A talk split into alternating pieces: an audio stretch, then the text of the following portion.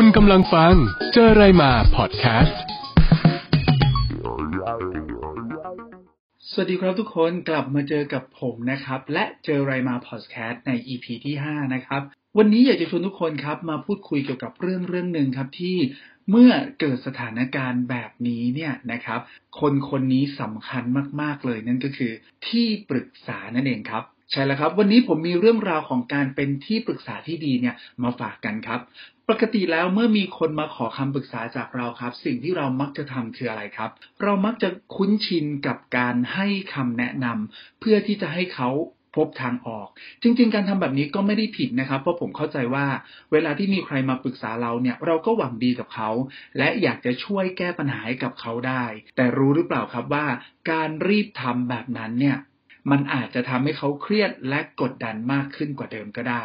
ลองย้อนกลับมาที่ตัวเราครับ ถ้าเป็นตัวเราล่ะ เรามีปัญหาอยู่ในตอนนี้เนี่ย เราอยากจะไปปรึกษาใครสักคนหนึ่งและคนคนนั้นเนี่ย รีบที่จะแนะนำมีช้อยข้อหนึ่งข้อสองข้อสามให้กับเราโดยทันทีคำถามคือ เราจะเชื่อเขาและทำตามเขาโดยทันทีไหมครับ เชื่อได้เลยว่าเกือบร้อยเปอร์เซ็นไม่มีทางทำแบบนั้น เพราะแต่ละคนก็จะมีวิธีการในการแก้ปัญหาในแบบฉบับที่แตกต่างกันออกไปครับ เพราะฉะนั้นวันนี้สิ่งที่ผมจะมาแลกเปลี่ยนหรือว่าพูดคุยเนี่ย ผมไม่ได้มาบอกว่าเราจะแนะนำเขาอย่างไร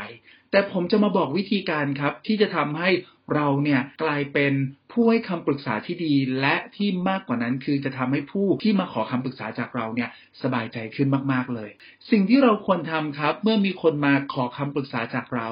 นั่นก็คือการฟังครับ ประโยชน์ในแง่ของการช่วยเหลือด้วยการรับฟังครับ ก็จะทำให้ผู้พูดหรือผู้มาขอคำปรึกษาเนี่ยรู้สึกสบายใจ เมื่อมีโอกาสได้พูดครับ เพราะคนในยุคปัจจุบันเนี่ย มีผู้รับฟังน้อยเหลือเกินครับ เพราะฉะนั้นเมื่อมีปัญหา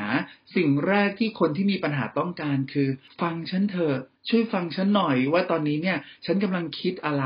ฉันกำลังรู้สึกอย่างไร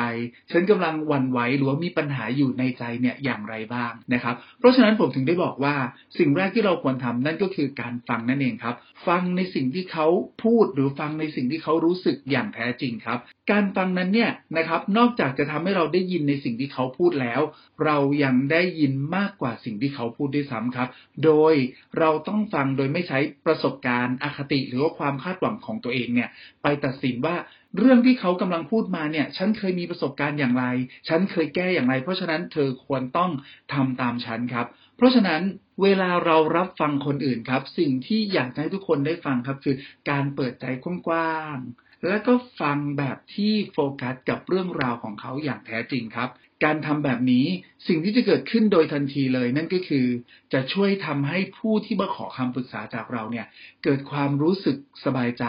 เกิดความรู้สึกไว้ใจครับ ในการที่จะบอกเล่าเรื่องราวของเขา และเมื่อไหร่ก็ตามนะครับ ที่เขาได้บอกเล่าเรื่องราวของเขามาจนเพียงพอแล้ว เมื่อนั้นแหละเขาถึงจะเปิดใจในการที่จะได้ยินเมื่อคุณอยากที่จะให้คำแนะนำหรือให้คำปรึกษาเขาจริง ๆ ครับมีคำถามต่อมาเลยนั่นก็คือ การที่เราให้คำปรึกษาไปแล้วเนี่ย แต่เขายังมีคำถามซ้ำๆเดิมๆอยู่ล่ำไปเนี่ย หรือไม่ได้กลับไปทำในแบบที่เราให้คำแนะนำทำอย่างไรดีครับ ก่อนอื่นเลยผมอยากให้คุณเนี่ยมี mindset ที่ว่า การที่เขามาปรึกษาคุณนั่นแสดงว่าเขาต้องการกำลังใจจากคุณ เชื่อใจแค่คุณครับ ถึงแม้ว่าเขาอาจจะมาขอคำปรึกษา แต่เขาไม่ได้ทำตามก็ตาม แต่ที่เขามาพูดกับคุณ เพราะคุณอาจจะเป็นคนเดียวที่สามารถพูดคุยแล้ว ทำให้เขามีกำลังใจมากขึ้นเลยก็ได้ เพราะฉะนั้นเมื่อไหร่ก็ตามที่มีคนมาขอคำปรึกษาจากเราครับ อย่ามัวกังวลว่า เฮ้ย เราแนะนำเขาไม่ได้ เราจะเป็นที่ปรึกษาที่ดีให้กับเขาไม่ได้แน่เลย ไม่ต้องกังวลแบบนั้นครับทำให้เขาสบายใจโดยการเริ่มต้นจากการฟังก่อนนี่แหละ คือสิ่งที่ดีมากๆนะครับ คราวนี้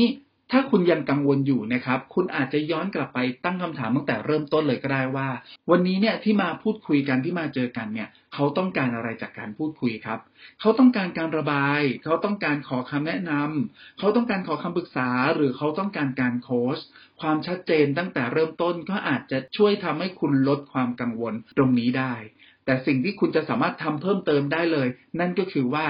เมื่อพอผมบอกให้คุณฟัง คุณอาจจะกำลังคิดว่า เอาก็แค่ฟังนิ่งๆ ไม่จำเป็นต้องถึงขนาดนั้นครับ เพราะว่าการฟังที่ดีก็ไม่ได้เป็นการนั่งเงียบเพื่อฟังตลอดเวลาเช่นกันนะครับ คนที่ทำหน้าที่ในการให้คำปรึกษาที่ดีครับ เขาสามารถสื่อสารตอบโต้กลับได้ครับ ไม่ว่าจะเป็นการรับคำการทวนความครับเพื่อทำความเข้าใจว่าสิ่งที่เขากำลังพูดมา และสิ่งที่เรากำลังเข้าใจเนี่ยมีความตรงกันหรือเปล่า การทวนคำตรงนี้นอกเหนือจากเป็นการทำความเข้าใจให้ตรงกันแล้วครับ ยังสามารถเป็นการช่วยสะท้อนให้คนที่ขอคำปรึกษาจากเราเนี่ยได้ทบทวนเรื่องราวของเขาด้วยเช่นกันครับ การพยักหน้าของเราหรือการตั้งคำถามดีๆ กลับไป ก็จะช่วยทำให้เขาเนี่ยได้ค้นพบทางออกด้วยตัวของเขาเองด้วยเช่นกันและก็เมื่อเป็นแบบนี้ครับ ก็จะช่วยทำให้การฟังหรือการให้คำปรึกษาในครั้งนั้นเนี่ยมีประสิทธิภาพมากขึ้น วิธีการง่ายๆครับผมสำหรับคนที่มีความกังวลในเรื่องการให้คำปรึกษา การฟังช่วยคุณได้